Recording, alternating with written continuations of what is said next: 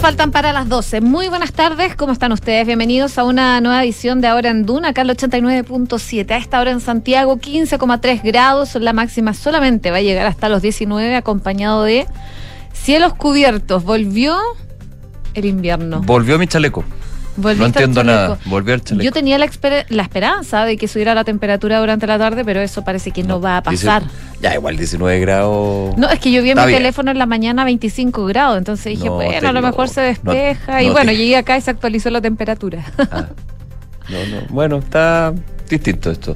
Sí, pero ojo mañana que... ya la cosa de nuevo vuelve, calurosa. Vuelve, veintisiete no, grados y, mañana de y máxima. Diciembre, ojo que se vienen los treinta y cinco en algún minuto, así que sí, aprovechemos este respirito. Sí, es verdad. Lo insisto. Miércoles veintisiete grados, jueves veintiocho, viernes veintisiete y así nos vamos a mover de aquí al fin de la semana. Oye, les cuento también en Viña del Mar y Valparaíso a esta hora quince grados, cielos totalmente cubiertos, la máxima va a ser de diecisiete. En Concepción, donde nos pueden escuchar en el noventa punto uno, dieciséis grados de temperatura. Temperatura, cielos cubiertos y vientos de entre veinticinco a cuarenta kilómetros por hora. Y en Puerto Montt, donde nos pueden escuchar en el noventa y nueve punto siete, quince grados a esta hora, máxima de dieciocho, cielos cubiertos. Mañana algo de chubascos débiles se espera, sobre todo durante la mañana en Puerto Montt y sus alrededores.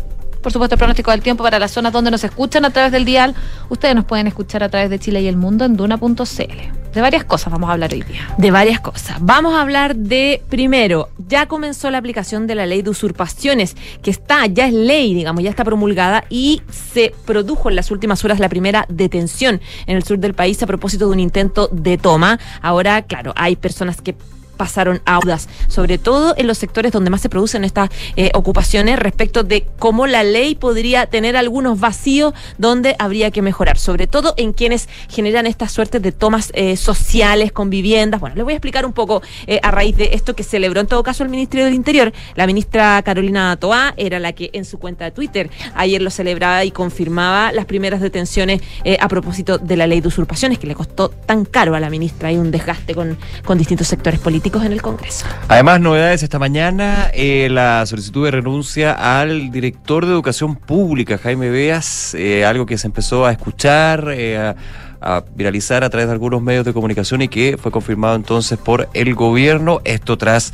eh, la crisis, recordemos que significó más de setenta días de paro del Colegio de Profesores de la región de Atacama, y también por sobre todo las dudas sobre la implementación de la reforma educacional, los servicios locales de educación pública, que de hecho ya ayer comentábamos en el programa, en la discusión de la ley de presupuesto se llegó a un acuerdo para atrasar esta implementación, que sigue su curso, pero que evidentemente ha generado varias dudas. El ministro de Educación, Nicolás Cataldo, ayer decía, sí, se atrasa, pero esto no quiere decir que la reforma no continúe, eso se descarta por completo. Bueno, hoy hay una eh, reacción y una consecuencia importante. Renuncia el director de Educación Pública, Jaime Veas. Vamos a estar comentando de qué eh, se trató eso. Y también, por supuesto, en materia internacional, bien pendientes de cómo va evolucionando eh, la situación en Israel. Jamás eh, se están acusando ya de vulnerar con bombardeos la tregua para liberar a rehenes en Gaza.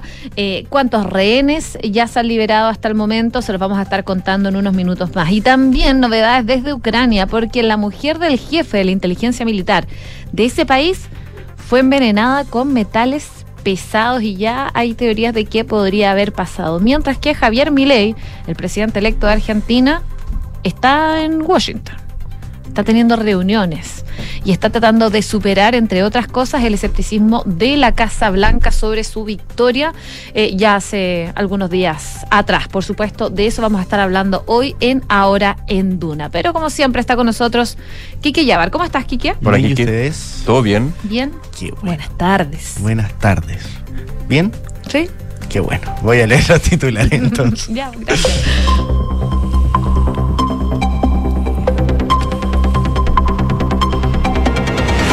El presidente Gabriel Boric enfatizó que la tramitación de permisos sectoriales es un tema prioritario para el Ejecutivo y se va a necesitar colaboración del Parlamento para esto.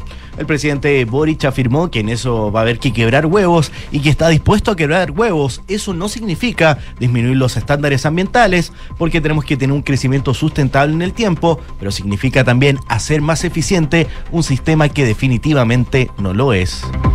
La ministra Camila Vallejo aseguró que la mayor exposición de Carolina Tohá se debe a la agenda legislativa y la exigencia del Congreso para que ella asista a tramitar proyectos.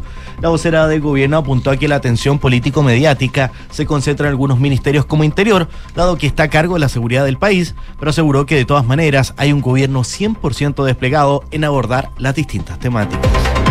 El presidente Gabriel Boric le pidió la renuncia al director de Educación Pública Jaime Veas. La salida se da en medio de la crisis de los establecimientos SLEP en Atacama y el cierre del proceso del servicio educativo desde los municipios. En el marco del décimo Encuentro Nacional de Comercio organizado por la Cámara Nacional de Comercio, el presidente Gabriel Boric aludió al líder del gremialismo en la apertura de su discurso, diciendo que subió el cierre hasta mañana y que espera que a Macaya esto no le moleste. En esa línea, el senador Javier Macaya respondió a través de su cuenta de X, asegurando que no tiene problemas para que el presidente ande en bicicleta y asuma a que entienda que a millones de chilenos les gustaría tener su tranquilidad de andar en bicicleta sin peligro por nuestras calles. La Comisión Mixta despachó el presupuesto dos mil veinticuatro para ser revisado por la Cámara de Diputados, para luego ser respaldado por el Senado. Ambas cámaras por separados deberán aprobar el proyecto de presupuesto antes de este martes para poder cumplir con el plazo legal. La Comisión Investigadora del Caso Convenios de la Cámara de Diputados señaló el uso de un mecanismo para defraudar al fisco. Sobre el ministro de Vivienda, Carlos Montes, el documento reprocha la diligencia con el cual condujo su cartera. El informe también cuestionó los roles de Javiera Martínez, el Consejo de Defensa del Estado, Miguel Crispi, Gabriel Boric y Daniela Caldana. La expresidenta Michelle Bachelet sostuvo que la propuesta de texto constitucional es un retroceso para los derechos de las mujeres, ya que puede declarar inconstitucional la ley de aborto en tres causales. Bachelet recalcó que las mujeres no podemos permitir un retroceso así de nuestros derechos y no podemos volver atrás, no podemos arriesgar un derecho que tanto nos costó.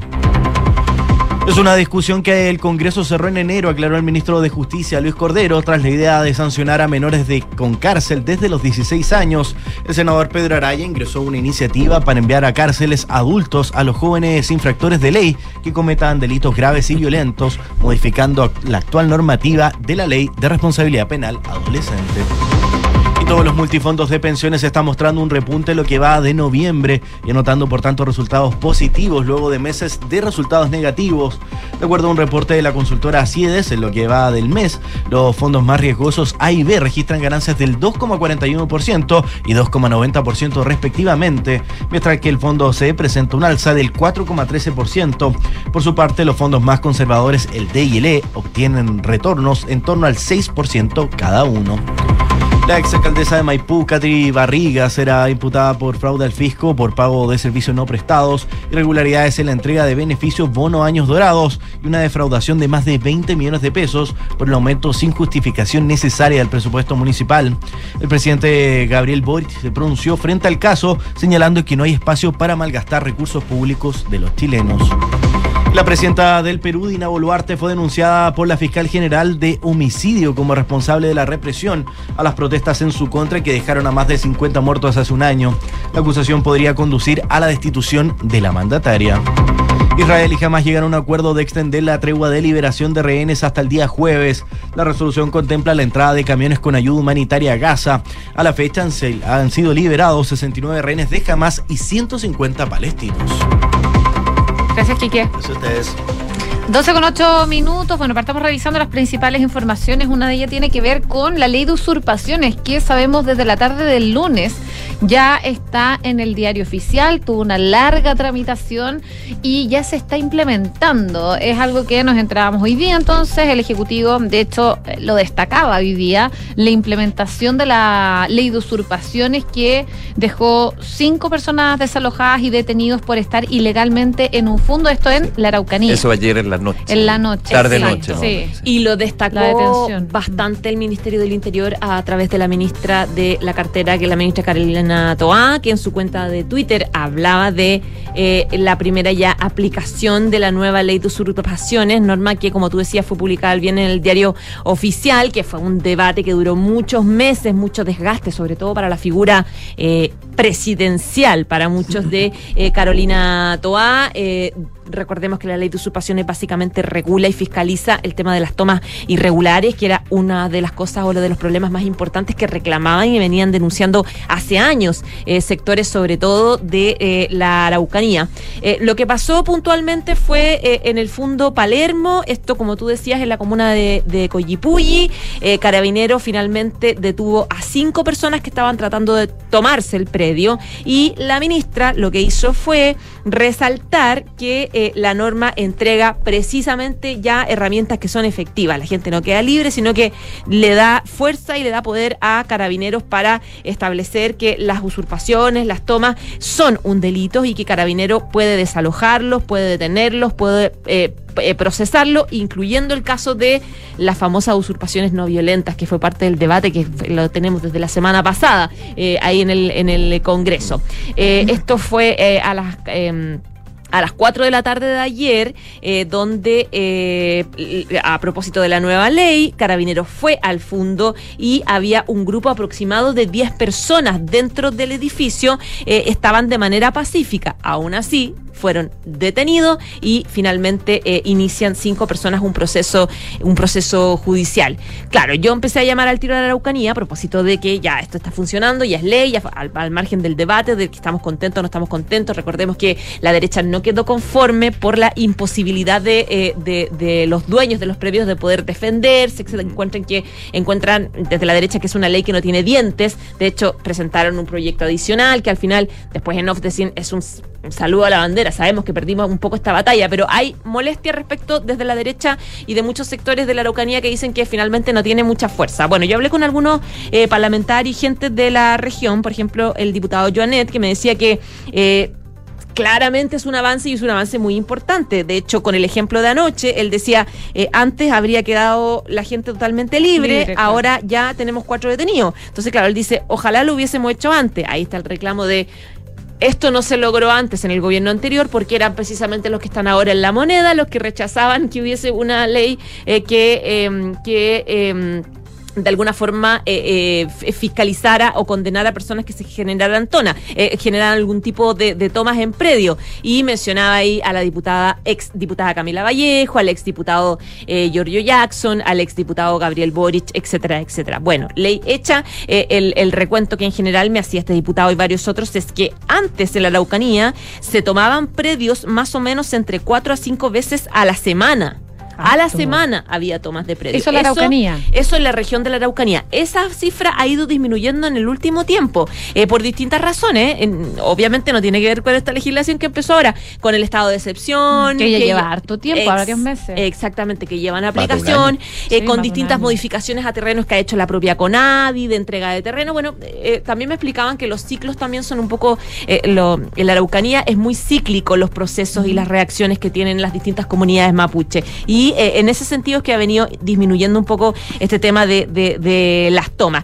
Pero claro, eh, eh, me recordaban que en la época en que cuatro o cinco predios semanales se generaban en la Araucanía, solo el uno por ciento tenían sanción, y una sanción que estaba cerca de las veinte mil pesos. Mm. Claro. Entonces, claro, ahora tener personas que están detenidas, cuatro o cinco personas detenidas, eh, sin duda es un avance. Ahora, me recordaron distintos sectores, oficialismo y de oposición, que ojo con esta ley porque siguen temiendo que eh, se genere esta suerte de eh, o, o que grupos especiales hagan de las tomas un comercio y que generen una suerte de comités de viviendas, como de comités de viviendas sociales, y que con el argumento de que esto es una, nosotros estamos en una toma porque tenemos organizadas cincuenta personas que van a participar en, en, en la construcción de vivienda, etcétera, etcétera, eh, quede a criterio del juez. ¿Se acuerdan que sí, la ley queda con el criterio del juez, donde él define cárcel o no cárcel, por ejemplo, en el caso de alguien que esté mm, generando una, sí. una, una toma pacífica, porque el caso de no pacífica, toma no violenta. Oh, perdón, claro, la toma no violenta, por el caso de, de, de violenta, ahí se va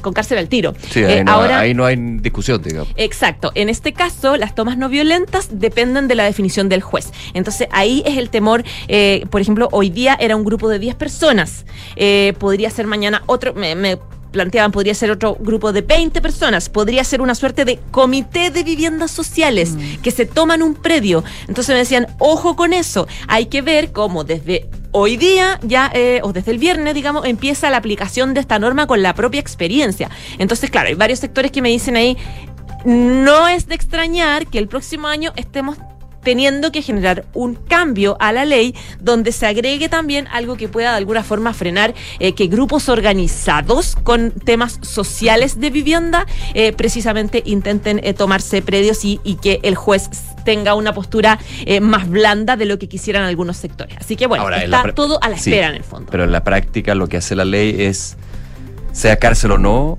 está obligado esa persona a retirarse de ese lugar. Sí. Que lo, es lo que no pasaba. Puede retirarlo. Es que ese punto. Y eso, eso no y eso es finalmente la gran diferencia con respecto a lo que existía antes, donde se criticaba que eh, esas personas que estaban usurpando un lugar terminaban y se quedaban en ese lugar por A veces de motivo. Claro, pero los puedes desalojar. Pero claro, me, me recordaban que eh, me recordaba un diputado que ¿sí? hay hay grupos que los desalojan y vuelven de nuevo al mismo lugar. Después lo desalojan, claro, de nuevo y vuelven y al mismo lugar. Es como una dinámica al final. Vuelve. Y hay gente que ha, ha hecho tomas al mismo lugar ocho veces. Sí, pero entonces, con, sí, eso, eso es lo estoy, que me plantea de acuerdo, respecto de la, la, de, la post, de la visión del juez. Pero con la diferencia que aquí te pueden eh, desalojar automáticamente. Claro. Antes te desalojaban meses después. Y esa es la diferencia. Ah, claro, ahora y es eso mucho lo deja, digamos, en impunidad el, el acto de usurpación. Sí, pues. Hay que ver cómo se va aplicando, pero obviamente está toda la experiencia de atrás que hoy muchos dicen. Chuta, ¿será un cambio? Uno desde la legislación nueva dice que sí, pero habrá que ver evidentemente si eso se va aplicando. La, la, la práctica. La interpretación, sí, de las... O sea, la, la, la, la, es transversal la opinión de todos que dicen, veamos cómo funciona desde eso, ahora. Eso. Veamos cómo se va aplicando y sobre todo los ojos están puestos en cómo lo va a aplicar el propio juez. Los jueces, digamos, qué postura van a tener dependiendo de los casos de tipos de usurpación. doce con dieciséis, cambiemos de tema, hablemos de lo que está pasando en educación. Última noticia que hemos sabido respecto a las consecuencias, sobre todo del paro en Atacama, es eh, la solicitud de renuncia que hace hoy día el presidente Gabriel Boric, el director de Educación Pública. Estamos hablando de Jaime Veas. Todo esto, como les comentaba, en medio de la crisis de los S L E P de eh, Atacama, pero también de Colchagua. Así que hoy día se dio a conocer esa información y, por supuesto, eh, es algo que se destaca el día de hoy respecto a esta crisis tan profunda que se está viviendo en este tema en la educación y que ha permeado eh, varias áreas, incluso el tema del presupuesto.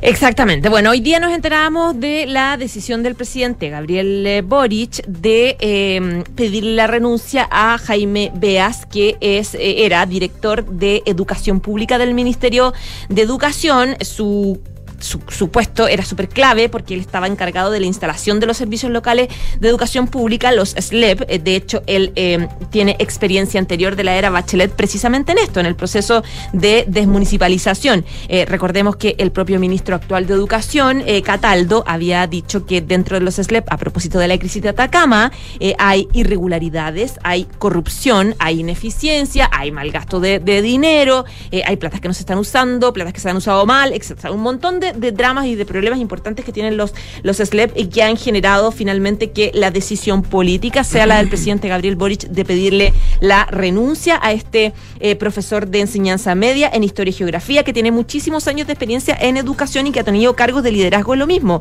Él fue subjefe de Educación General del Ministerio de Educación entre dos mil nueve y dos mil diez. Fue hasta, hace poco decano de la Universidad Central, es decir, tiene toda una experiencia bastante importante en el tema. El punto es que a partir de lo que pasó eh, con eh, con eh, ¿cómo se llama? con, con lo de Atacama, uh-huh. eh, hay una evaluación que es negativa y es transversal respecto de su gestión. Recordemos que eh, hubo un paro de profesores de setenta y siete días que tuvo a miles de niños sin clases. Eh, hasta el día de hoy, aunque ya han vuelto la mayoría de los de los colegios eh, de manera gradual y por pocas horas, hay siguen las críticas. Por ejemplo, no sé si escuchaban a la senadora Yasna Provoste diciendo que eh, hay Ayer varios colegios... Sí. Que claro, no tenían las condiciones mínimas habilitantes. Exacto, que hay varios colegios que todavía tienen problemas graves, que el Ministerio de Educación dijo que iba a ir en terreno a ver colegio a colegio y eso todavía no pasa. Es decir, la cosa todavía no está no está cien por ciento resuelta en, en esa región. Razón por la cual la decisión política es finalmente pedirle la, de, la renuncia a este eh, director de Educación Pública. Se queda en reemplazo de manera subrogante Rodrigo Egaña. Eh...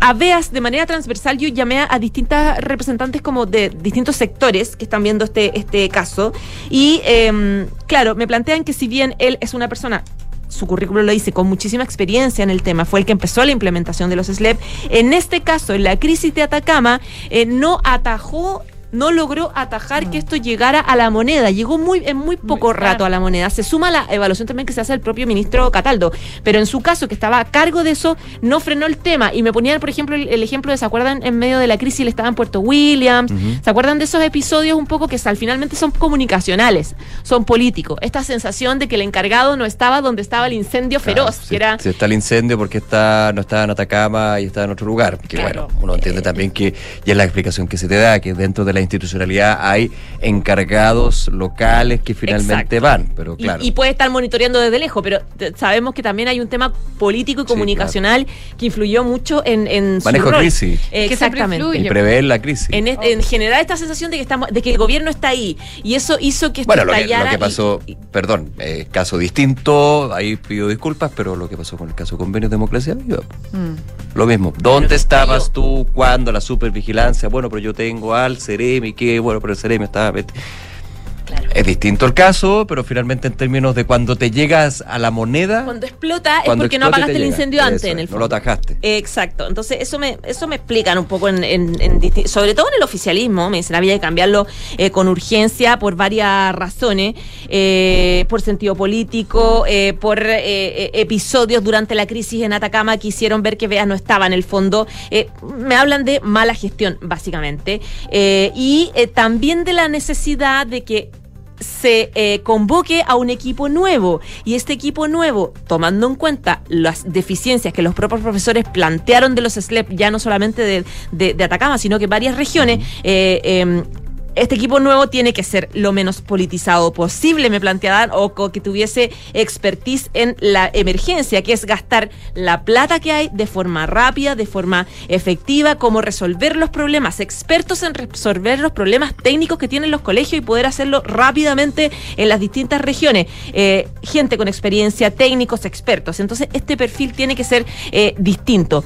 Eh, Y claro, políticamente me planteaban también que la salida de esta persona, de Jaime Veas, tiene que estar de la mano con una decisión política de la moneda de eh, mostrar que su prioridad está en la educación, algo que se le ha criticado harto a este gobierno, que claro, ha tenido otras prioridades y ha dejado un poco de lado la educación. Eh, por ejemplo, eh, claro, desde la derecha me decían, este tema de el C A E y la deuda histórica... Eh, tomando... hubo novedades, ¿eh? Del subsecretario de Educación. Sí, del, del, del acuerdo, dices tú. No, no, lo, lo que sería, y adelantaba ayer en una entrevista, creo que, que la cooperativa de lo que podría ser el proyecto del próximo año para la condonación del C A R. Ah, para la condonación, claro, exactamente. Eso. Bueno, eso es lo que me plantean, así como no es... Ahora los S L E P son la emergencia, son la prioridad. Se necesita la emergencia y condiciones técnicas en los colegios para poder operar y, por lo tanto, no es prioridad, no es de importancia necesaria eh, con...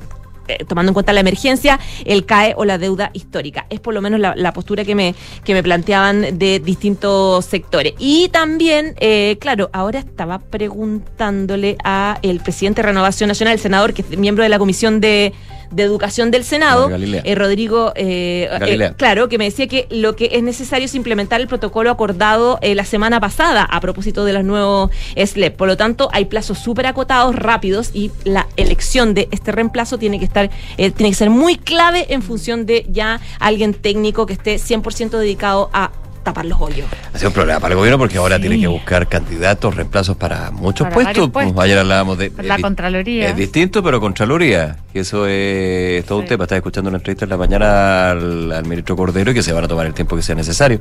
Ahora el eh, jefe de educación, sub, eh, o sea, del Servicio de Educación Pública, uh-huh. que tiene otro contexto. Aquí tiene que ser más o menos rápido, pero no puede ser cualquiera, y evidentemente va a tener que haber un consenso de los partidos de, de gobierno, mm. porque aquí es política, recordemos, no solamente técnico. De todas maneras. Sí. Claro, mira, ahora, por ejemplo, de la Comisión de, de Educación de la Cámara de Diputados, claro, me decía el diputado Juan Santana, me decía, es una decisión, su salida es totalmente acertada, decía que inevitablemente la mayor responsabilidad en la implementación de los, de los S L E P recae en el director de la educación pública, en quien cumplió la labor en el gobierno anterior y que también lo hizo en la actual administración. Si ese es el problema, es que en el fondo se le se le, se le agarra también la administración en el inicio de la implementación del, de la desmunicipalización.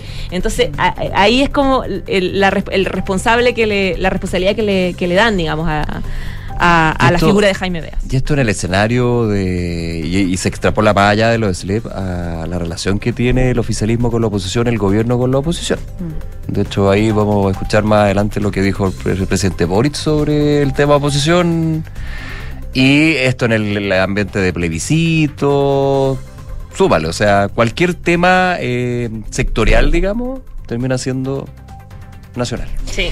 Oye, a propósito de sectorial, solo como dato, eh, ¿vieron? Hoy día habló la vocera de gobierno, Camila Vallejo, sí, respecto de eh, lo que le han criticado, que a lo mejor no ha hecho tantas vocerías, de las vocerías de las cosas buenas, de las cosas, cosas buenas, buenas, no de las malas. Y que la, la es que que el domingo la Vallejo es la que tiene que poner el pecho a la pala, digamos. La, la, la ministra Carolina Tohá. Perdón, que ministra, ministra, sí, perdona, claro. ministra Tohá dice, claro, claro criticar a la ministra. Y el domingo el senador Lagos Weber decía, bueno, la, la vocera de gobierno está hablando sobre las cosas buenas, también dándole un respaldo a la ministra Carolina Tohá. Lagos Weber, que podría ser perfectamente su generalísimo de sí, campaña, de muy cercano a ella, del P P D... Es del mismo lote, en el fondo. Sí. O sea, ahí uno ve un poco que ya está la, empeza, empezando la dinámica presidencial. Te adelantaste harto, claro. pero, pero sí. Pero, pero, pero es, que, es que es imposible no verlo, no, en el fondo. Como bueno, como, y sumado a eso también. Es él el que lo dice. Y sumado a eso que al ministro Cordero también le han dicho, oye, tú estás haciendo de vocero. De hecho, él salió hoy día a decir, yo no soy el vocero de gobierno. Lo que pasa es unos... que eh, yo escuché parte de esa entrevista, decía, yo voy a hacer precisiones jurídicas y, y no por eso soy el abogado del gobierno, sino que, aparte que también... Recordemos que la gran mayoría de los casos más álgidos y polémicos en el último tiempo han tenido que ver de alguna u otra forma con el ministro Cordero, no porque él haya, interve- no que haya tenido responsabilidad. Claro, porque él le pone como la, la lista que, técnica. Es que la parte jurídica. Sí, de todas pues, maneras. Final, el caso convenio, pero ¿para qué decir? A la vocera de gobierno, a la ministra Camila Vallejo, se la ha criticado bastante, y sobre todo después, ¿te acuerdas del viaje a China? Sí. Ahí la criticaron mucho. Pero espérate, fue, por... que habló, hizo vocería, respondió al tema.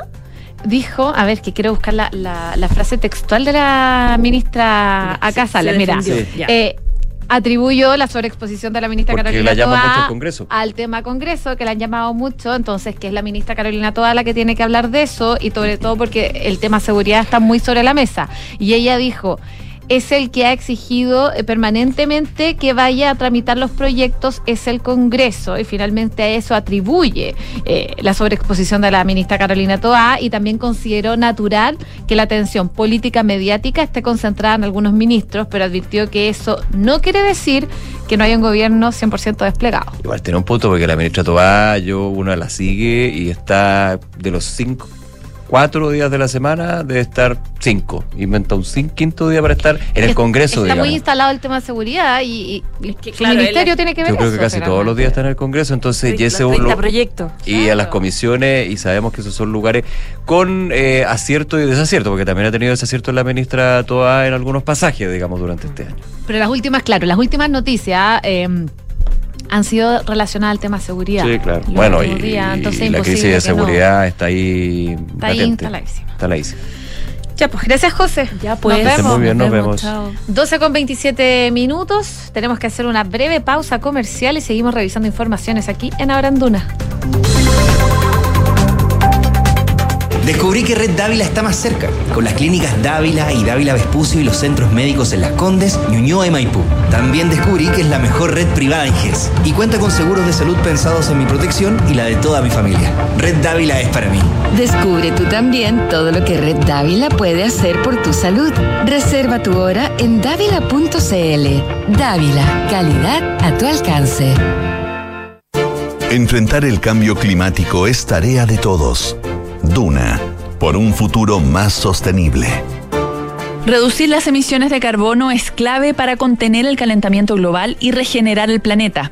Y si bien este es un objetivo común, lo cierto es que, tal como sucede en diversos aspectos de la sociedad, en materia de polución hay grupos que son más responsables que otros. La O N G Oxfam Intermón reveló hace unos días que el uno por ciento más rico de la población mundial, equivalente a unos setenta y siete millones de personas, generó la misma cantidad de emisiones de carbono que los cinco mil millones de personas que componen los dos tercios más pobres de la humanidad, y que a su vez son quienes sufren con mayor intensidad las negativas consecuencias ambientales. Es por esto que la justicia climática ocupará un lugar destacado en la agenda de la COP veintiocho que inicia esta semana. Acciona, expertos en el desarrollo de infraestructuras para descarbonizar el planeta. Te invitamos este jueves treinta de noviembre a la Feria de Seguridad Vial en Plaza Central, Centro Cultural Gabriela Mistral, desde las nueve de la mañana hasta las cinco treinta de la tarde, donde podrás aprender la importancia de ser responsable en el tránsito para prevenir muertes y lesiones. Te esperamos en Alameda Libertador Bernardo Higgins doscientos veintisiete, Santiago. Nos vemos el jueves. Organiza La Tercera. Mirador Casona es un proyecto para vivir e invertir con la mejor rentabilidad en la mejor ubicación de la Florida, con el sello de Hexacón Inmobiliaria. Full conectividad y diseño, con departamentos estudio, uno y dos dormitorios desde dos mil trescientos U F. Cotiza y compra con los beneficios de Smart Invest. Conoce más en doble u doble u doble u punto hexacon punto c l. A ver, dime un sinónimo de cobre. Anglo American. ¿Y de minería? Anglo American. Ya, ¿y de innovación? Obvio, Anglo American. En Anglo American estamos orgullosos de reimaginar la minería con innovación para mejorar la vida de las personas. Anglo American, desde la innovación lo estamos cambiando todo. El diecisiete de diciembre, para el plebiscito constitucional, no olvides llevar tu cédula, identidad o pasaporte chileno, revisar tu mesa, local de votación y si debes ser vocal de mesa. Al sufragar, firma el padrón de mesa en el cuadro que corresponde. Y después de votar, no olvides retirar tu documento de identidad. Lee la propuesta de texto constitucional en cervel punto c l y prefiere informarte por las redes sociales verificadas de Cervel o llamando al seis cero seis uno seis seis. Infórmate, decide y vota. Servicio Electoral de Chile, Cervel. Dime, Felipe. Jefe, le tengo mala noticia. Se nos cayó el crédito automotriz. Parece que la flota ya no va. ¿Cómo ya no va? ¿Y qué hacemos ahora? Manéjate con Quinto One Business. Quinto One Business. Interesante. Sí, suscríbete a una flota Toyota por uno, dos o tres años y olvídate del pie, permisos, mantenciones y seguros. Conoce más y suscríbete en quinto mobility punto c l. Somos G T D y sabemos que cada empresa, sin importar su tamaño, tiene múltiples necesidades. Por eso, diseñamos soluciones que se adapten a sus desafíos y, por sobre todo, que nos permitan poner nuestra tecnología al servicio de cada una de sus metas. En G T D, creemos en las empresas y las acompañamos día a día, porque en el camino hacia el éxito vamos juntos. G T D. Hacemos que la tecnología simplifique tu vida. Parece que es lejos, pero no tanto. Bienvenido a Lonquimay, tierra de volcanes, senderos únicos, araucaria y calidad de vida. Sí, porque en este rincón de Chile también se pueden encontrar las viviendas definitivas que construyó el Minbu con el Plan de Emergencia Habitacional. Porque cuando se construyen cambios, se construyen sueños. Conoce más sobre el Plan de Emergencia Habitacional en doble u doble u doble u punto minbu punto c l. Ministerio de Vivienda y Urbanismo. Gobierno de Chile.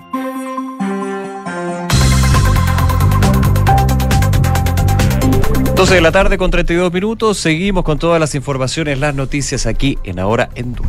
Vamos a revisar lo que está pasando entre Israel y Hamás, porque el ejército de Israel está comunicando que en las últimas horas se registraron tres detonaciones de artefactos explosivos en dos incidentes que fueron separados, esto en el norte de la franja de Gaza, en proximidad a las fuerzas eh, de defensa de Israel, desafiando por supuesto estos acuerdos de alto al fuego que están vigentes en la región. Y en uno de estos incidentes de hecho, también... se extendieron en dos días, ya lo acuerdo. Se extendieron en dos días, sí, pues lo... como la paz la tregua, para poder... La tregua, eh, temporal. la tregua temporal para poder eh, intercambiar rehenes. Sí.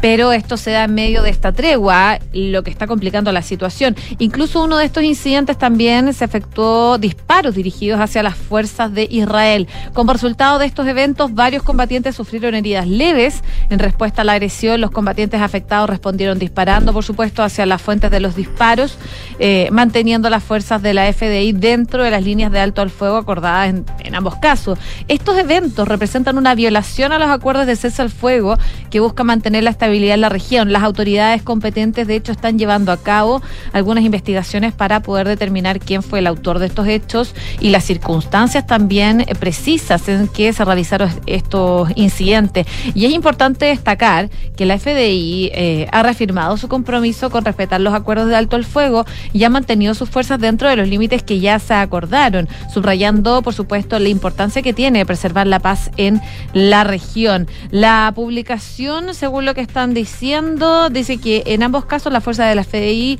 se mantuvieron dentro de las líneas, es parte de lo que dicen desde Israel. De todas maneras, este acuerdo de tregua, intercambio de rehenes por presos entre Israel y Hamás, que comenzó el viernes, eh, tú lo comentabas, Nico, caducaba eh, el lunes y se extendió dos días más, según lo que habían anunciado eh, entre este acuerdo el grupo islamista palestino y el gobierno de Qatar, que ha hecho de mediador. Brevemente, eh, en compás de espera entonces de lo que está pasando en Gaza, que han acordado esta tregua, a lo largo de hoy día se espera eh, el canje de diez rehenes de Hamás por treinta palestinos presos en cárceles de Israel. Ambos bandos se han culpado sobre este incidente que les comentaba recién. Los intercambios devuelven al primer plano, por supuesto, las historias humanas que eh, se han visto afectadas por esta situación, Un, una situación que hemos seguido con eh, atención durante el último tiempo, pero hasta el momento son once los liberados en el cuarto día de intercambio, dos madres, dos gemelas de tres años y siete adolescentes, es lo que se conoce del día de hoy. doce de la tarde con treinta y cinco minutos. De un conflicto a otro vamos a eh, Rusia-Ucrania, ¿eh? porque hay novedades que son bien terribles dentro de lo que también ha sucedido allá en Europa. Mariana Budanova, esposa del jefe de la inteligencia militar ucraniana, Kirilo Budanov, está recibiendo tratamiento tras haber sido envenenada con metales pesados, información que reveló una fuente a la agencia estatal de noticias ucraniana Ukrinform. Mariana Budanova fue envenenada con metales pesados, está recibiendo tratamiento, dijo esta fuente. La inteligencia militar no ha desmentido la información y eh, dijo que se iba a pronunciar justamente de manera más oficial sobre eh, el estado de salud de la del esposo, de la esposa del jefe de inteligencia militar de Ucrania. Eh, la fuente ha explicado a la publicación ucraniana Babel que Budanova está en el hospital donde fue ingresada tras un deterioro prolongado de su estado de salud. Las sustancias detectadas en el cuerpo de la mujer, dice, no se utilizan en ningún caso en la vida diaria o para cuestiones militares. Su presencia indicaría un intento de envenenamiento deliberado a una persona específica. Budanov ha reconocido implícitamente, estamos hablando del jefe de inteligencia militar de Ucrania, la responsabilidad de la agencia que dirige varias acciones dentro de Rusia contra objetivos militares y altos cargos rusos. Agentes rusos, de hecho, han estado detrás en los últimos años de asesinatos por envenenamiento de disidentes. Hay varios reconocidos, obviamente, que han generado impacto a nivel internacional, así que a la espera también de la confirmación terrible de esto que está sucediendo, que son efectos, noticias que se dan en la invasión rusa a Ucrania, que sigue y se mantiene. De hecho, hay una preocupación latente de algunos organismos, y especialmente entiendo, por lo que uno lee, de la misma Ucrania, de que el conflicto que se vive en Medio Oriente, de alguna manera, no, no, no el tema del interés, no, no se puede perder interés por un conflicto donde muere gente, pero sí puede de alguna manera eh, captar la atención y desviar y sacar atención de lo que ha estado sucediendo en Europa sobre el tema de Ucrania, en temas bien específicos, recursos, por ejemplo. Si Estados Unidos se compromete a recursos para Israel, eso puede significar que vayan menos recursos a Ucrania, digamos. Claro. En términos sí. de ayuda, ayuda humanitaria. Y hay toda una discusión, sobre todo en Estados Unidos, por la entrega de recursos. Claro. Eh, para la situación del conflicto eh, en Ucrania. Claro, hay ayuda armamentística, de, de todo un poco. Así que ahí hay dos conflictos a nivel internacional, dentro de tantos otros conflictos, pero estos son los mayores, digamos, que tenemos en la actualidad y que de alguna manera, y como pasa, las guerras compiten. Eso es bien sorprendente. Oye, y también eh, quedarnos unos minutos en Estados Unidos, que les comentábamos recién. eh, Javier Milei ya está en Washington. Eh, el presidente electo de Argentina llegó anoche a la capital estadounidense después de visitar y rezar eh, con Ojel, que es como se conoce la tumba del rabino ortodoxo eh, Mendel, una de las personalidades más influyentes del judaísmo ortodoxo en el barrio Queens, ahí en la ciudad de Nueva York. Eh, él es conocido como Rebe eh, Lubitich, o simplemente el Rebe. Asumió la dirección del movimiento judío ortodoxo en un momento que estaba prácticamente extinto por el asesinato de la práctica totalidad de sus miembros del Holocausto, y lo transformó en una de las corrientes más influyentes de esa rama eh, de la religión hebrea, y en el proceso abrió más de cinco mil centros educativos de acogida y de tratamientos eh, toxicómanos de Estados Unidos, mientras que Milei, que es católico, lleva tiempo sopesando convertirse al judaísmo. Pero tras la oración llega la negociación, y hoy Milei tiene los puntos fuertes de su viaje en Washington, como les comentaba, donde se va a reunir con representantes del Banco Mundial y del Fondo Monetario Internacional, del F M I, a quienes va a tener que explicar su plan económico, eh, sabemos, centrado en una reducción del tamaño del Estado, la privatización de la mayor parte de sus activos públicos y la dolarización. Son políticas que eh, el F M I y el banco habrían apoyado con entusiasmo hace treinta años, pero que hoy no tiene apoyo de esas instituciones, y una de las razones precisamente es Argentina. El país no dolarizó, pero casi, al fijar su tipo de cambio del peso al dólar en el noventa y uno, privatizar gran parte de su sector público, eh, crear un sistema de pensiones privados y en general adherirse eh, al llamado consenso de Washington, que defendía exactamente esas políticas. El resultado fueron once años de relativa estabilidad económica que culminaron en mayor suspensión de pagos soberanas de la historia, una devaluación y un colapso del sistema financiero con el nacimiento de una nueva palabra que era el corralito. Argentina eh, ha vuelto a suspender pagos otras tres veces, ha necesitado eh, ayuda del Fondo Monetario Internacional, y bueno, esa es la previa con la que se junta hoy día en Washington. La Casa Blanca ha reaccionado con una frialdad más que notable a esta visita de Javier Milei.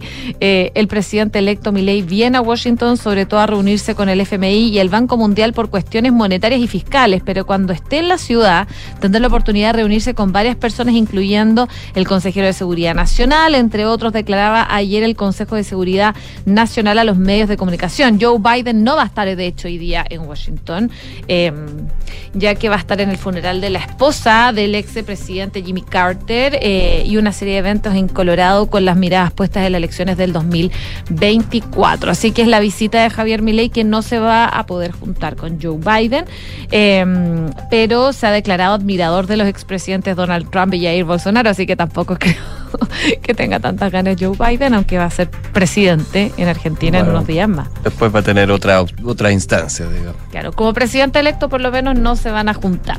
Claro, como presidente ya en ejercicio, esa es otra historia. Probablemente sí. doce de la tarde con cuarenta y un minutos. Vamos con noticias de la economía, eh, una discusión que ha pasado con algunos altibajos, como suele serlo, pero hasta el minuto bastante bien. Me refiero a la discusión del proyecto de ley de presupuesto.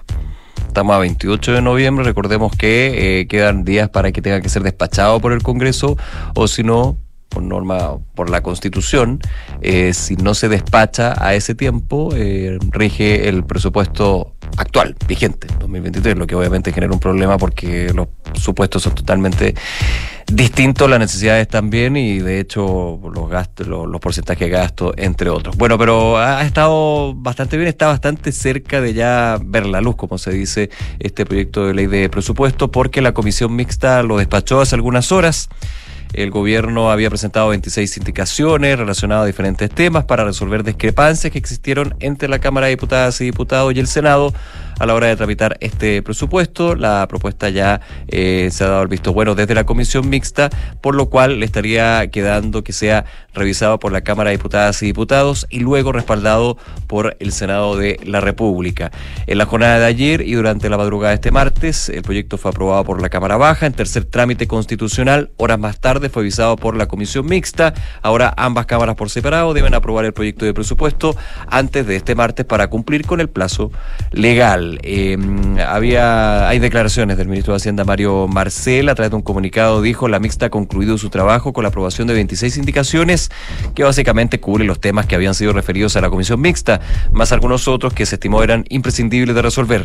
Las indicaciones fueron aprobadas por la unanimidad de todos los diputados y senadores presentes, con la excepción de una indicación, mientras que la directora de presupuesto, Javiera Martínez, que no la ha visto nada fácil, digamos, en esta discusión del presupuesto, dijo que ya llegando al final de la tramitación se puede destacar que el Congreso ha respaldado las propuestas que realizamos siguiendo las recomendaciones de la Comisión Jara Quemada. Esto a raíz de caso convenios, transferencia, eh, la situación de los gobiernos regionales, entre otros, que se han ido incorporando al proyecto de ley de presupuesto por la contingencia y por recomendación de esta comisión que organizó el gobierno para abordar eh, los problemas de probidad y transparencia. Respecto al contenido de las indicaciones que el Ejecutivo presentó, las propuestas tenían relación con proyectos hidráulicos, alimentación en la educación, subsidio al transporte público, programas de equidad de género, recursos para cultura e ingresos para iniciativas como la política nacional del litio. Oye, también contarles que hoy día el presidente Gabriel Boric eh, promulgó la ley que moderniza el sistema de compras públicas y destacó las medidas que, por supuesto, van a favorecer a las empresas que tienen menor tamaño y la incorporación de mayores estándares en cuanto a la probidad y la transparencia. Según la minuta que entregaron desde Presidencia, la modernización del sistema de compras públicas se compone de cinco ejes: mejorar la probidad y transparencia, la eficacia en el uso de los recursos públicos, impulsar la participación de pymes, incluyendo a medidas de innovación y sustentabilidad, y fortalecer el Tribunal de la Contratación Pública. Las compras públicas, entonces, sabemos, representan un cuatro coma cuatro por ciento del P I B chileno, es decir, más de catorce mil millones de dólares. Y según el Ejecutivo, se trata de la primera modificación estructural a la regulación del sistema de compras públicas en dos años. El presidente Gabriel Boric, por supuesto, hablaba al respecto y decía que esta ley es una buena noticia porque avanza hacia un apoyo real para aumentar las ventas de las empresas de menor tamaño y porque aumentan también los estándares de probidad y transparencia. Cuando se aumentan los estándares, se combate la corrupción, que es hoy una de las principales preocupaciones de los chilenos, decía el mandatario, enfatizando que no hay espacio para malgastar recursos, detallando que la nueva ley limita las compras que puedan hacerse por trato directo y reconoce legalmente la función de monitoreo que realiza el Observatorio Chile Compra, junto con otorgarle a dicho organismo la facultad de realizar realizar denuncias en caso de que se detecte alguna irregularidad. El dólar está cayendo hasta ahora, tres pesos con doce centavos, cero coma treinta y seis por ciento con respecto a la jornada de ayer. Llega el tipo de cambio a ochocientos sesenta y ocho pesos con noventa centavos a esta hora. Y la Bolsa de Comercio de Santiago sube levemente, cero coma diecinueve por ciento. El IPSA ubicándose en los cinco mil setecientos sesenta y ocho coma cuarenta y seis pesos, día positivo para la Bolsa de Santiago, pero con caídas, también positivo dirían algunos, para un dólar que se aleja de a poquito de los novecientos pesos. Oye, solo un dato, todos los sí. multifondos de pensiones cerrarían en noviembre con ganancias luego de meses con resultados negativos, así que vamos a ver, en términos de resultados anuales, los únicos fondos con registros positivos son el A y el B. doce de la tarde con cuarenta y seis minutos. Volvió la cortina. Normal. Francesca Ravizza, ¿cómo estás? Muy bien, ¿y ustedes? Echamos de menos igual a Fiu, pero... A Fiu. Me, me, me pasa que amo a Fiu, lo amo. Todo el mundo ama a Fiu. Sí, no pero me pasa que cuando dicen Fiu, me acuerdo esta canción de mi perrito Fiu, Fiu.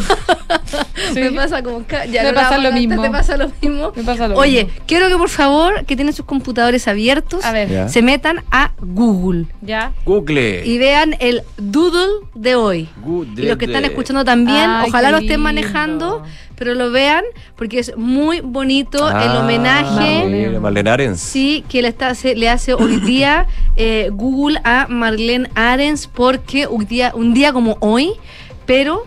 Eh, de, de, de bueno, a, sesenta, a sesenta y siete mil novecientos cincuenta y seis años, mil novecientos cincuenta y seis eh, se convirtió en la primera mujer chilena en conseguir una medalla olímpica, todo un hito para el deporte chileno, y hoy día se conmemoran sesenta y siete años de la medalla de plata en los Juegos Olímpicos de Australia de mil novecientos cincuenta y seis. Se quedó con la plata en el lanzamiento de jabalina, registrando una distancia impresionante de cincuenta coma treinta y ocho metros y eh, consagrándose así como la primera mujer nacional en quedarse con una medalla olímpica. eh, Marlene Ahrens nació en Concepción en mil novecientos treinta y tres, tuvo otros reconocimientos deportivos más allá de la plata olímpica, obtuvo oros en los Sudamericanos de Santiago, eh, en Montevideo, en Lima, en Cali y en los Panamericanos de Chicago de mil novecientos cincuenta y nueve, Sao Paulo sesenta y tres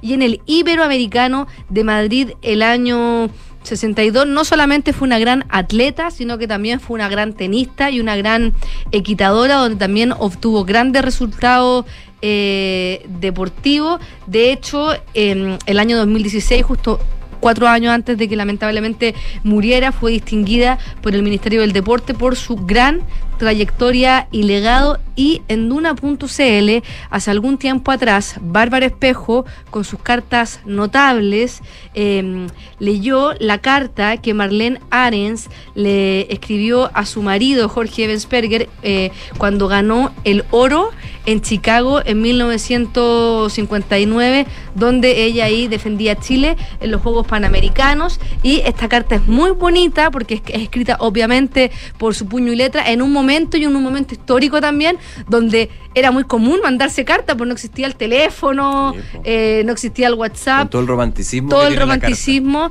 Eh, entonces en esta carta Marlene Ahrens le cuenta lo que ocurrió antes, durante y lo que sintió después de quedarse con el oro, el suspenso y la emoción, que además se la está escribiendo a su marido Jorge Ebensperger, y está en Duna punto c l en la voz de la gran Bárbara Espejo, que de verdad es muy muy emocionante y, y se los recomiendo.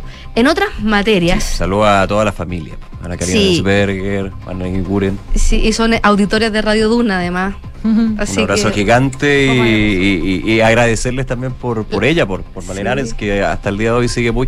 Más encima cuando estamos saliendo recién de los Panamericanos, sí, para Panamericanos. Y la gentileza de compartir esta carta también, para que todos la también pudiéramos conocer, porque también es muy, muy bonita. Oye, mañana empieza el Mundial de Hockey Junior Femenino, que va a disputarse entre el veintinueve y el diez de diciembre, y las Diablas compiten un torneo de dieciséis selecciones. Es un torneo validado por la Federación Internacional de Hockey Césped y se juega en Santiago de Chile, en el Estadio Nacional, el primer evento legado de los Juegos Panamericanos y para Panamericanos de Santiago dos mil veintitrés. Se va a jugar en las mismas canchas en las que se jugó el Panamericano, y donde los Diablos y las Diablas además se quedaron con medallas panamericanas. Hoy día a las doce del día hubo una conferencia de prensa dando el vamos a este campeonato, eh, donde estaba el presidente del Comité Olímpico Miguel Ángel Mujica, el presidente de la Federación de Hockey Andrés De Witt, el head coach de mmm, las selecciones nacionales Alfredo Castro y el entrenador de las Diablas Sergio Cachito Vigil,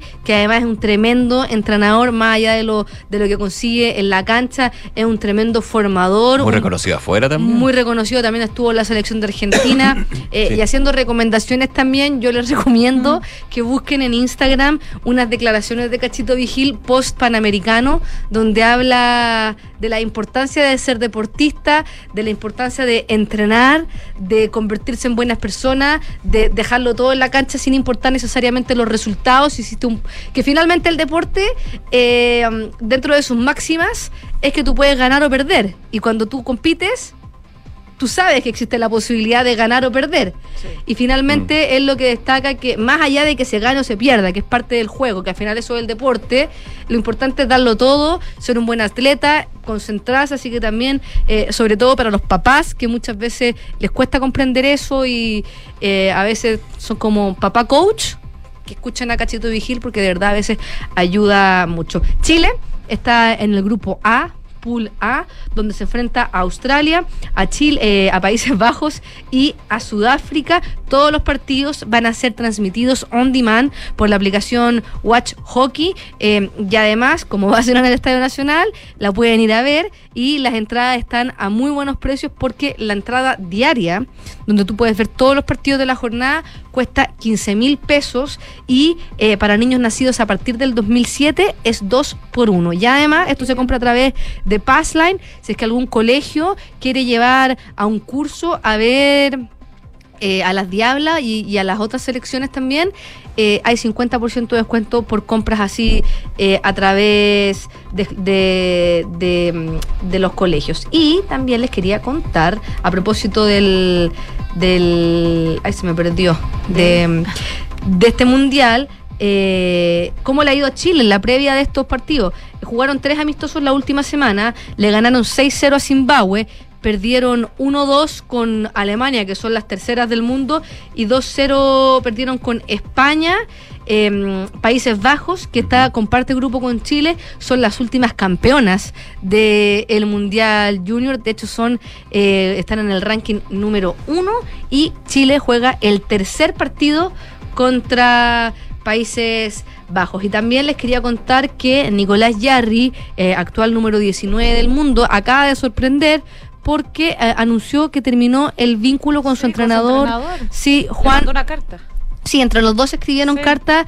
eh, Juan Ozón, llevaban tres años juntos, regresaron juntos de esta sanción injusta que recibió por contaminación cruzada en unas vitaminas que lo dejó sin ranking sí. en la mitad de la pandemia. Entrenaron juntos ahí cuando Nicolás Jarry ni siquiera podía meterse todavía a jugar, a competir en una cancha de tenis. Regresaron al top ten, al top cien, perdón, ganaron dos de los tres títulos A T P que tiene Nicolás Jarry, que fue Santiago y Ginebra dos mil veintitrés, alcanzaron los octavos de final de Roland Garros, los cuartos de final del Masters Mills de Shanghái, como los principales resultados que tuvieron juntos. Y primero fue Ozón quien dio la noticia, que se nota que fue una, una decisión consensuada y bastante amistosa, porque eh, los dos dan, tienen puras palabras de agradecimiento y de y de buen y de y como de que les, les desean eh, un buen futuro eh, por, por parte de ambos. Eh, o son se terminaron en buena. Sí, pareciera. Pareciera al menos. Uno dice, ahí sabrá y bueno, es tema de ellos. Es tema de ellos.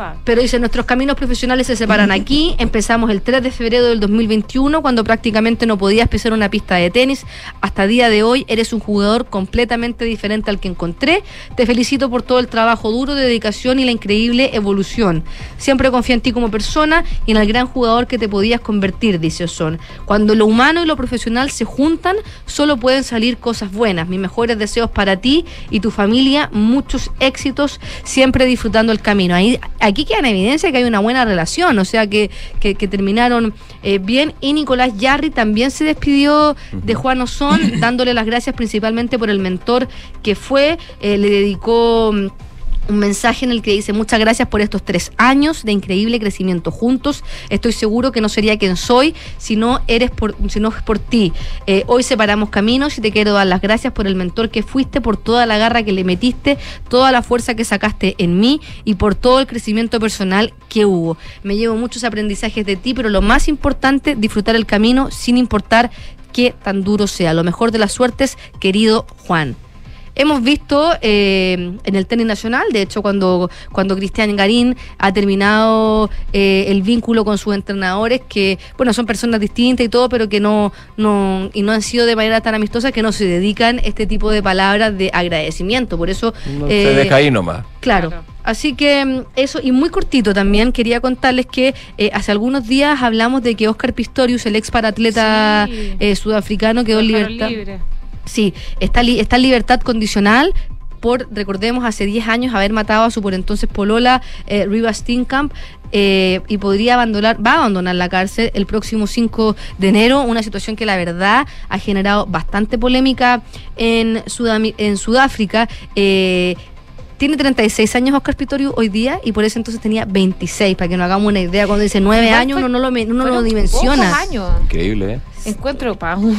Es que está en libertad condicional, condicional. No, no, no fue puesto... No lo dejaron en libertad, libertad. No. Y eh, ¿se acuerdan que por ese entonces él justificó haberle sí, disparado? Había un ladrón, por un que error. Pensó que era un ladrón, por un error, y todo dicen, bueno, debe haber, y como que nadie se ha creído mucho esa historia. Por eso también, que tampoco lo logró acreditar. Tampoco lo logró acreditar, y hoy día los medios sudafricanos dicen que Oscar Pistorius está siendo blanco de la mafia porque... Eh, Eh, y esta es una alerta que levantó la policía de ese país, porque dicen que desde la mafia están buscando venganza por lo que Oscar Pistorius hizo. De hecho, le, la policía dice que han recibido información de que hay personas que dicen que merecía pagar por matar a una joven, y lo que agrega la policía es que Sudáfrica no puede darse el lujo de tener más violencia relacionada a Oscar Pistorius, y hay dos sospechosos. Pero no entendí qué tiene que ver la mafia. Que la mafia considera que Oscar Pistorius tiene que pagar. Ah, ya, ya, ya. Perfecto. No es que él no, tenga no algún lío, vínculo con la mafia. Hasta ahora que... se desconoce. No, ah, no, no, no, y dice pero que no hay nada comprobado. No hay nada comp- no, no, no es que la mafia, de acuerdo a lo que dice la policía, quiera matarlo.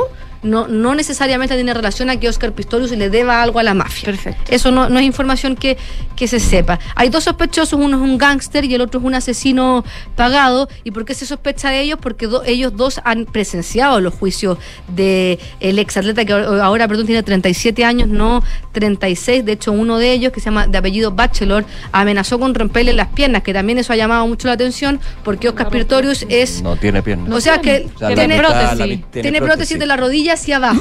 Pues la también, mitad, tiene la, me falta la mitad. Claro, y la gracia que tenía Pistorius que era un deportista para atleta, pero que competía con los deportistas olímpicos. Olímpico. Y esta eh, no es la primera vez que en Sudáfrica tienen que extremar medidas para eh, resguardar la seguridad de Pistorius, porque, según publica el Daily Mail, Eh, en algún minuto cuando está cuando estaba en prisión han tenido que cambiarle la comida por temor a que sea envenenada, y de hecho cuando comía poroto se los comía directo del tarro porque pensaban que el, el resto de los presos podía envenenarle la, la, la comida, porque esa es la, la relevancia y, y lo que ha generado el asesinato eh, que, que realizó Oscar Pistorius en la sociedad sudafricana. Entonces como que eh, hay muchas personas que quieren tomar la justicia por sus manos. Mm.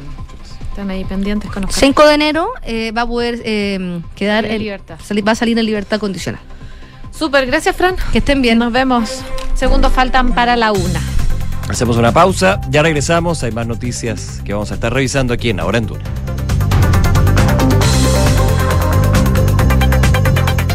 Incorporar nuevas tecnologías permite hoy a las empresas innovar, transformarse y crecer. En Entel Digital desarrollamos soluciones tecnológicas seguras y flexibles basadas en datos, integrando servicios gestionados T I con la mejor conectividad, haciendo realidad la digitalización de las organizaciones de todos los tamaños en cada rincón del país e impactando a las industrias de forma responsable y sostenible. Con un equipo y ecosistema experto, juntos tu empresa evoluciona. En Credicorp Capital nos centramos en ser aliados estratégicos de nuestros clientes para cumplir sus objetivos con nuestro portafolio de inversiones de carácter global. Siente la confianza invaluable de contar con asesores financieros que le agreguen valor a tus decisiones. Conoce más sobre nosotros en credicorp capital punto com. En Sonda desarrollamos tecnologías que transforman tu negocio y tu vida, impulsando la innovación y el desarrollo de soluciones que acompañen la transformación digital de las organizaciones. Cuenta tú también con el respaldo, agilidad y eficiencia del líder en transformación digital. Descubre más en sonda punto com. Sonda, tecnologías que transforman tu negocio y tu vida. Sonda, make it easy. Ah, primavera. Una de las estaciones más esperadas. Y qué mejor que deleitarse con los sonidos que más caracterizan esta temporada. Si una alergia te eligió, tú elige Telemedicina de Clínica Alemana. Atiéndete online con nuestros profesionales de inmunología. Prueba y comprueba que la telemedicina funciona y agenda tu teleconsulta en clínica alemana punto c l. Clínica Alemana. Si es tu salud, es la alemana. Hay un lugar donde se conectan todas las cosas buenas de volver a trabajar. Comodidad y ubicación, espacios y flexibilidad, seguridad y privacidad. Un lugar donde se conecta lo mejor de cómo se hacían las cosas y de cómo se harán. Un lugar donde todo encaja, todo fluye y todo funciona. Office Hub Costanera, donde todo se conecta. ¿Y tú, ya elegiste el Hub como tu nuevo lugar de trabajo? Descubre más en office hub costanera punto c l. Con solo un clic, tú puedes apoyar los sueños y metas de miles de personas con discapacidad intelectual. Desde el veintiocho de noviembre hasta el cinco de diciembre, sé parte de la colecta digital de Fundación Coanil dos mil veintitrés y ayúdanos a mejorar la calidad de vida de nuestros usuarios y usuarias en todo Chile. Haz tu aporte en colecta coanil punto donando punto c l. Fundación Coanil, siempre con la discapacidad intelectual. Nuestros usuarios podrían llenar nueve veces el Estadio Nacional. Talana es la plataforma de recursos humanos más descargada y mejor valorada de Chile, con más de cinco mil quinientos clientes y más de cuatrocientos mil usuarios. Con Talana, gestiona vacaciones, firma documentos a distancia, administra la asistencia de tus colaboradores y mucho más desde una sola plataforma de recursos humanos. Conoce más en talana punto com. En Cervecería A B InBev soñamos en grande para crear un futuro con más motivos para brindar. En Chile estamos hace más de treinta años con marcas legendarias como Corona, Budweiser, Stella Artois y Becker. Elaboramos nuestros productos con energía cien por ciento renovable. Llevamos agua potable a más de doce comunidades con escasez hídrica en el país y lideramos iniciativas de educación e inclusión laboral para mujeres y jóvenes. En Cervecería A B InBev, vamos por más. Conoce más en a b inbev punto c l. Los fondos mutuos que buscas para cumplir tus objetivos están en Scotia, premiados este dos mil veintitrés por Morningstar y Premio Salmón, por su sólida gestión con asesoría experta y trabajo colaborativo para tus metas de inversión. Hazte cliente y dale un impulso a tus proyectos.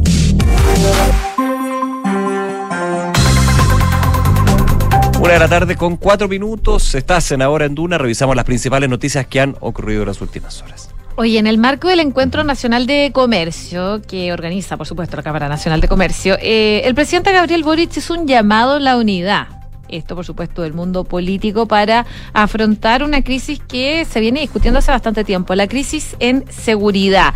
Eh, él decía, lo peor que podría pasar es que desde el sistema político perdamos tiempo confrontándonos para sacar réditos de corto plazo, y en esta lógica, gobierno-oposición no es necesariamente útil para poder enfrentar el problema, decía el presidente. Escuchemos parte de lo que dijo el mandatario en esta materia. Y lo peor que podría pasar, que desde el sistema político perdamos tiempo confrontándonos para sacar réditos de corto plazo. Y en esto, la lógica gobierno-oposición no es necesariamente útil para poder enfrentar el problema. Ahora, yo sé que desde la oposición deben estar pensando... Es muy fácil decirlo ahora que eres gobierno, pero cuando eras oposición no sacaste la cresta. Hay algo de cierto en eso. Hay algo de cierto en eso y ahí hay un aprendizaje que yo creo que en algún momento todos debiéramos decir, ¿saben qué? Ya basta. Hoy día te toca a ti, mañana eventualmente me va a tocar a mí, pero al final en esas peleas los que pierden son los chilenos y chilenas. Entonces, mejor pongámonos de acuerdo en... que las diferencias políticas sigan debatiéndose con respeto políticamente como corresponde en una democracia, pero en estos temas que son preocupación de la ciudadanía de manera tan transversal, trabajemos juntos, trabajémoslo juntos y no debilitemos a las autoridades como quizás en algún momento nosotros también lo hicimos. Ahí, fíjate que sí. Lo que acaba de escribir el presidente Gabriel Boric es el círculo, y como es una cosa personal que yo digo, el círculo vicioso de la política. Cuando era oposición, cuando era oficialismo, cuando era oficialismo, cuando era oposición. Ojalá se corte en algún minuto ese círculo, pero este lleva hace mucho tiempo. Y claro, el presidente Boric dice algo de cierto en eso. Totalmente, Totalmente cierto. cierto. Con, salvo el punto de que hay que recordar, y eso es muy bueno recordar eso, el mm. presidente Boric...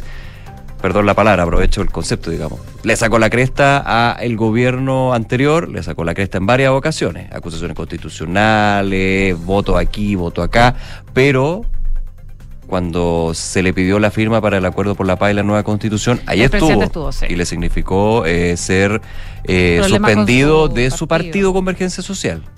Después terminó siendo presidente, la historia da vuelta. Y también... cuando, y recuerdo, al principio del gobierno de, el segundo gobierno del presidente Sebastián Piñera, cuando se llaman a estas mesas para llegar a grandes acuerdos nacionales, uno por la infancia, ahí estuvo el diputado Gabriel Boric. Uh-huh. Bueno, pues viene el estallido social, pandemia y todo, y ahí... pero hay que reconocer esas cosas, pero que le sacó la cresta, le sacó la cresta, él y otros, y no solamente del Frente Amplio, sino también de lo que era en su minuto Nueva Mayoría, y... ahora también hemos visto desde la oposición actual. Uno podría decir menos, más, juicio de cada uno, pero ese es un círculo vicioso que ojalá, y esto es una cosa más, no sé, un, un sueño que tiene yo uno. Yo creo que todos esperarían eso. Que se, se corte. corte. Pero eh, eso no va a pasar. El respeto tiene que estar, y finalmente, más que el respeto, el entender de que hay prioridad y cosas donde finalmente la propia ciudadanía, en todas las encuestas, ¿Mm? en todas las encuestas dice que los políticos se pongan de acuerdo. Y los réditos, bueno, cuando vengan las elecciones. Ahora, el problema es que ah, de antaño este, esta pelea venía cuando se acercaban las elecciones. Ahora llega el primer gobierno, ni siquiera pasan los tres meses y ya estamos en eso. Es que, ¿sabes qué? Yo creo que el creo tema yo. de seguridad ha agudizado mucho sí. esto y, y ha estado muy presente durante varias semanas. Y de hecho, la autocrítica del mandatario se enmarca en esta tensa relación que se ha cultivado eh, entre el gobierno y la oposición con el alza de los delitos. Probablemente sí. ese es el punto álgido. Y déjame un puntito ahí, perdona que te interrumpa. Porque ahí el presidente también, con todo respeto lo digo, falla. Porque habla, y le encuentro toda la razón y le celebro eso, de llegar a los acuerdos, de que si efectivamente si golpeamos en un minuto al otro no lo hagamos, de entender, de madurar, de crecer. Pero en esa misma reunión de la Cámara Nacional de Comercio dice lo siguiente: hoy día temprano en la mañana, este presidente Gabriel Boric, subí el cerro y veía este edificio gigante, no pensé que iba a estar rápidamente ahí, lo subí en bicicleta, espero que el senador Macaya no le moleste. Sí, eso mismo estaba revisando. Aquí gratuito, claro, porque desde la oposición han sido críticos de eso. De hecho, hubo una respuesta del el presidente de la U D I que, que dijo, la tengo acá, sí. Como el presidente Boric usaba el micrófono presidencial emplazándome sin posibilidad de contestar, uso este medio para decirle que no tengo problemas en que ande en bicicleta y asumo que entiende que a millones de chilenos les gustaría tener su tranquilidad de andar en bicicleta sin peligro por nuestras calles. Por cierto, no lo hacen escoltado por carabineros como usted. Finalmente, todo lo que se dijo en su minuto se olvidó y terminamos con la pelea nimia, pequeña, que no sirve absolutamente de nada. Pueden decir lo que quieran, estamos en democracia, pero el presidente dice, un, dice va por el lado de no nos confrontemos y termina confrontándose igual. Y el señor Macaya también, y va a pasar con otro. Ya, pues, vamos para adelante. Bueno, eso a propósito perdón, del perdón, tema perdón, perdón. delincuencia, que probablemente es uno de los gatillantes en este sentido. Y eh, tomándome de eso, quería uh-huh. contarles súper corto que el Ejecutivo destacó la primera aplicación de la ley de usurpaciones que dejó a cinco personas desalojadas y detenidos por estar ilegalmente en un fundo. El hecho, sabemos, ocurrió en Coyuipulli, en la región de la Araucanía, donde eh, diez personas se tomaron de forma pacífica el fundo Palermo. Eh, fueron desalojadas finalmente y cinco resultaron detenidos en el marco de esta nueva ley que se publicó ya en el diario oficial esta semana. Y eh, por supuesto, a raíz de esto habló la ministra Carolina Tohá. Decía, hoy en la Araucanía se produjo el primer desalojo en el marco de la nueva ley de usurpaciones, norma publicada el viernes. Se trata de una usurpación no violenta en un fundo, eh, procedimiento en el que Carabineros detuvo a cinco personas, es lo que decía la eh, ministra del Interior, quien también aseguraba que esta nueva norma ya vigente entrega herramientas efectivas a la policía y establece que las usurpaciones siempre serán delitos y que Carabineros podrá desalojar y detener, incluyendo casos de usurpaciones no violentas. Las declaraciones de la ministra Carolina Tohá, que también ha estado ahí envuelta en la polémica durante los últimos días respecto a los temas de delincuencia, y que esto se suma también a la postura de la vocera de gobierno que hablábamos hace algún rato atrás acá en Ahora en Duna. Claro, eh, una de la tarde con diez minutos, y a propósito de ese último punto que tú decías, José, en declaraciones de la ministra Vallejo durante la mañana en Radio Futuro advirtió que no quiere entrar en una cosa personal porque hay una crítica que hace el senador respecto a varios ministros. Se refiere al senador Ricardo Lagos Weber, quien decía que de alguna manera que las balas le llegan a la ministra Tohá y que la ministra vocera de gobierno solo llega a lo que se ha dicho en algunas críticas, digamos, dentro del socialismo democrático, a decir las buenas noticias, pero no el resto, y que finalmente son los otros ministros sectoriales los que tienen que eh, salir con todo, digamos. Eh, el resto de los ministros no estuvieron desplegándose lo suficiente, y lo que puedo decir, dice la ministra Vallejo, del trabajo que hacemos día a día, es que aquí todos los ministros y ministras trabajan, no solo de manera muy intensa, sino que de manera muy coordinada.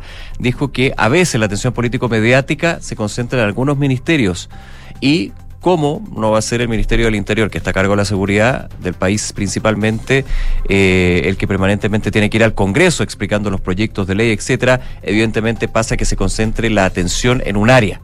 Eh, en, ante esto la ministra Vallejo dijo que eso no quiere decir que no haya un gobierno cien por ciento desplegado en distintas temáticas, y que eh, es el propio Parlamento el que ha exigido permanentemente que la ministra Tohá sea la que vaya a tramitar los proyectos de ley y no el subsecretario Monsalve. Entonces, dice la ministra vocera de gobierno, es extraño que se diga que tiene sobreexposición, porque son los mismos que dicen si no va la ministra no se le permite al subsecretario o subsecretaria tramitar los proyectos. Eso ha pasado en Interior, dice, y que de alguna manera eh, obedece entonces a esa crítica en de una sobreexposición de la ministra del Interior, y que finalmente tiene que eh, entrar a pelear todas las batallas, digamos, y no otros ministros como la ministra vocera de gobierno. La ministra Vallejo dice, eh, la llaman al Congreso cada, todos los días, todas las semanas, digamos, y ahí es donde el ambiente es más complicado. Así es. Oye, Una con doce. Sí. También contarles sobre la situación de la exalcaldesa de Maipú, Catri Barriga, que durante las últimas horas eh, se refirió a su gestión en la comuna luego de que la Fiscalía Metropolitana Oriente ingresara ayer al noveno Juzgado de Garantía de Santiago una solicitud de audiencia de formalización en su contra. Esto eh, principalmente por presuntos hechos de corrupción eh, que sucedieron cuando ella estaba a cargo de esa municipalidad entre el dos mil dieciséis y dos mil veintiuno. De hecho, lo hizo video a través de su cuenta de Instagram, donde la ex jefa comunal abordó la causa, mensaje en el que además aseguró haber vivido años de malos ratos. Ella dijo: hace dos años, cuando asume el actual alcalde de Maipú, presento una querella en mi contra, diciendo que parte de los recursos municipales estarían en mi bolsillo o en bolsillos de personas cercanas a mí. Después de dos años de investigación para la Fiscalía, ha quedado demostrado que todos los dineros y recursos municipales fueron gastados en obras, programas y beneficios, eh, sobre todo en los años difíciles como fueron los de crisis social. Y dijo: quiero informarle a los vecinos de Maipú que hoy la investigación cambió y es un cuestionamiento a mi gestión, es decir, que debía haber cancelado o no realizado todas las obras, programas o beneficios que ustedes saben. En ese contexto, Barriga detallaba una serie de iniciativas que impulsó durante su gestión y enfatizó que a pesar de todos los malos ratos, creo que fue uno de los trabajos más valorados y la experiencia más linda que he tenido en mi vida, asegurando que hay personas que no creen que exista la vocación de servicio. Fue lo que explicaba finalmente eh, Catri Barriga, que se refiere a esta situación que está enfrentando ella luego de que la Fiscalía Metropolitana Oriente ingresara al Juzgado de Garantía de Santiago esta solicitud de audiencia para formalizarla por estos presuntos hechos de corrupción. Un escrito que fue presentado por el fiscal de Alta Complejidad Oriente, quien eh, lo que pretende es formalizar a la alcaldesa independiente pro U D I por fraude al fisco y otras irregularidades como la entrega de bonos de manera injustificada. Apenas asumió el nuevo alcalde, Tomás Bodanovich, hace dos años, la Municipalidad de Maipú presentó estas querellas en contra de Barriga y todos los que resulten responsables por este millonario perjuicio Eh, patrimonial para ese sí. municipio. treinta y un mil millones de pesos, o sea, son por novecientos la formal, eventual formalización, pero el municipio habla, y el informe de Contraloría, más que el municipio, habla de treinta y un mil millones de pesos, uh-huh. que es muchísimo. Mucho, mucho. De hecho, en septiembre pasado, el fiscal Ángel Valencia decidió realizar un cambio en el equipo que indagaba la, a la exalcaldesa, sí. eh, pasando así la investigación desde la Fiscalía Metropolitana Occidente a la Metropolitana Oriente. Y ahí se generaron allanamientos y lo que es la solicitud entonces de esta formalización para la exalcaldesa de Maipú. Así es. Una con quince, oye, antes de irnos, eh, sigue acá en Chile el embajador de nuestro país en Israel, Jorge Carvajal. Ah, sí. Son, lleva cuatro semanas acá y ya ha generado algunas dudas, suspicacias con respecto a, bueno, va a volver a Israel, ¿qué significa esto? ¿Hay una señal más de fondo?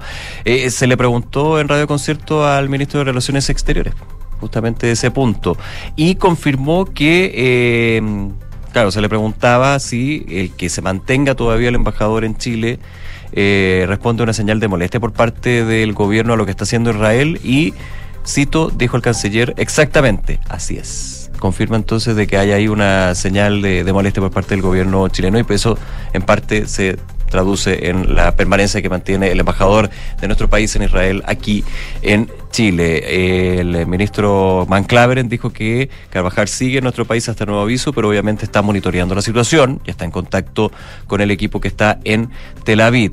Hay un llamado a informar, dijo Van Klaveren, es una figura que existe, ha cumplido esa función y se ha reunido con el presidente y consideramos que la situación en estos momentos en Gaza no justifica todavía su regreso. Un llamado en consulta, eh, que es una medida potestiva que un Estado puede utilizar cuando se siente disconforme con una situación específica con otro gobierno. El análisis, estaba viendo aquí una nota de La Tercera, dice que puede ser el paso previo para el rompimiento de la relación entre los países involucrados, algo que no se ha aseverado ni se ha tocado o atisbado, digamos, desde la visión del gobierno, pero claramente se ha mostrado la molestia del gobierno del presidente Boric a eh, las, la arremetida a Israel en la franja de Gaza. Además, se le preguntó por, ¿te acuerdas este la demanda que interpuso la ex embajadora de, de, de Chile en Reino Unido?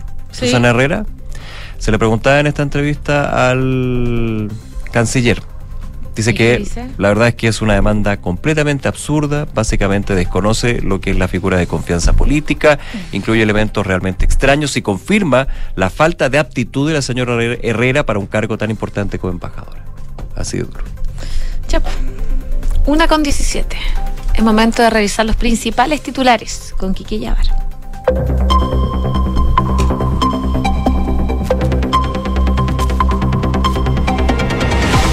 En el marco del décimo Encuentro Nacional de Comercio organizado por la Cámara Nacional de Comercio, el presidente Gabriel Boric hizo un llamado a la unidad del mundo político para afrontar la agudización de la crisis de seguridad. El mandatario reconoció las dificultades que, como ex oposición, interpusieron el diálogo sobre la agenda de orden público, indicando que es el minuto de unirse para trabajar en esto, reconociendo que en esto existe un aprendizaje y que hay que decir basta, ya que los únicos que pierden son los chilenos. El presidente Boric promulgó hoy la ley que moderniza el sistema de compras públicas, destacando las medidas que favorecen a empresas de menor tamaño y la incorporación de mayores estándares de probidad y transparencia. Según una minuta entregada por Presidencia, la modernización del sistema de compras se compone de cinco ejes: mejoras en la probidad y transparencia, eficiencia en el uso de los recursos públicos, impulsa la participación de las pymes, incluye medidas de innovación y sustentabilidad, junto a fortalecer el Tribunal de Contratación Pública. El ministro de Vivienda, Carlos Montes, defendió a los funcionarios de la cartera y aseguró que espera ser recordado como el ministro que resolvió el caso Convenios. El titular de Vivienda indicó que no es verdad que en el Ministerio de Vivienda son puros corruptos, no es verdad que esto se repite en todas las regiones y que en su ministerio hay personas serias que llevan años dedicados a esto, trabajando y tratando de hacer las cosas bien. Sobre una eventual acusación constitucional, Montes replicó que respeta las instituciones del Estado y que espera poder estar ahí para explicar cómo se dieron las cosas. El presidente Gabriel Boric le pidió la renuncia al director de Educación Pública, Jaime Veas. La salida se da en medio de la crisis de los establecimientos SLEP en Atacama y el cierre del proceso del servicio educativo desde los municipios. La expresidenta Michelle Bachelet sostuvo que la propuesta de texto constitucional es un retroceso para los derechos de las mujeres, ya que puede declarar inconstitucional la ley de aborto en tres causales. Bachelet recalcó que las mujeres no podemos permitir un retroceso así de nuestros derechos y no podemos volver atrás, no podemos arriesgar un derecho que tanto nos costó conseguir. El Ejecutivo destacaron la primera aplicación de la ley de usurpaciones, que dejó a cinco personas desalojadas y detenidas por estar ilegalmente ocupando un fondo. El hecho ocurrió en Coyipulli, región de la Araucanía, donde diez personas se tomaron de manera pacífica el fondo Palermo, ubicado en el kilómetro once de la ruta erre treinta y cinco. El ejército israelí y el grupo islamista Hamás se acusaron mutuamente de haber violado hoy la tregua vigente en la Franja de Gaza después de un incidente en el norte del enclave, donde varios soldados israelíes resultaron heridos. Según notificaron desde Israel, tres artefactos explosivos fueron detonados junto a tropas de la Fuerza de Defensa de Israel, en tanto desde el grupo miliciano denunciaron una clara violación de la pausa por parte de los israelíes durante un episodio de fricción en terreno. Gracias, Kike. Gracias a ustedes. La transformación digital de tu empresa nunca estuvo en mejores manos. En Sonda desarrollan tecnologías que transforman tu negocio y tu vida, innovando e integrando soluciones que potencian y agilizan tus operaciones. Descubre más en sonda punto com, Sonda Make It Easy. Y Credicor Capital es un holding dedicado a la prestación de servicios financieros con presencia en Colombia, Chile, Perú, Estados Unidos y Panamá. Conoce más en credicor capital punto com. En Entel Digital desarrollan soluciones tecnológicas seguras y flexibles, basadas en datos, integrando servicios gestionados de I T. Asesórate con expertos y herramientas de última generación para llevar tu negocio al siguiente nivel. Entel Digital, juntos, tu empresa evoluciona. Bien, a continuación, Cartas Notables, luego la segunda edición de Información Privilegiada. Nosotros nos reencontramos mañana desde las doce.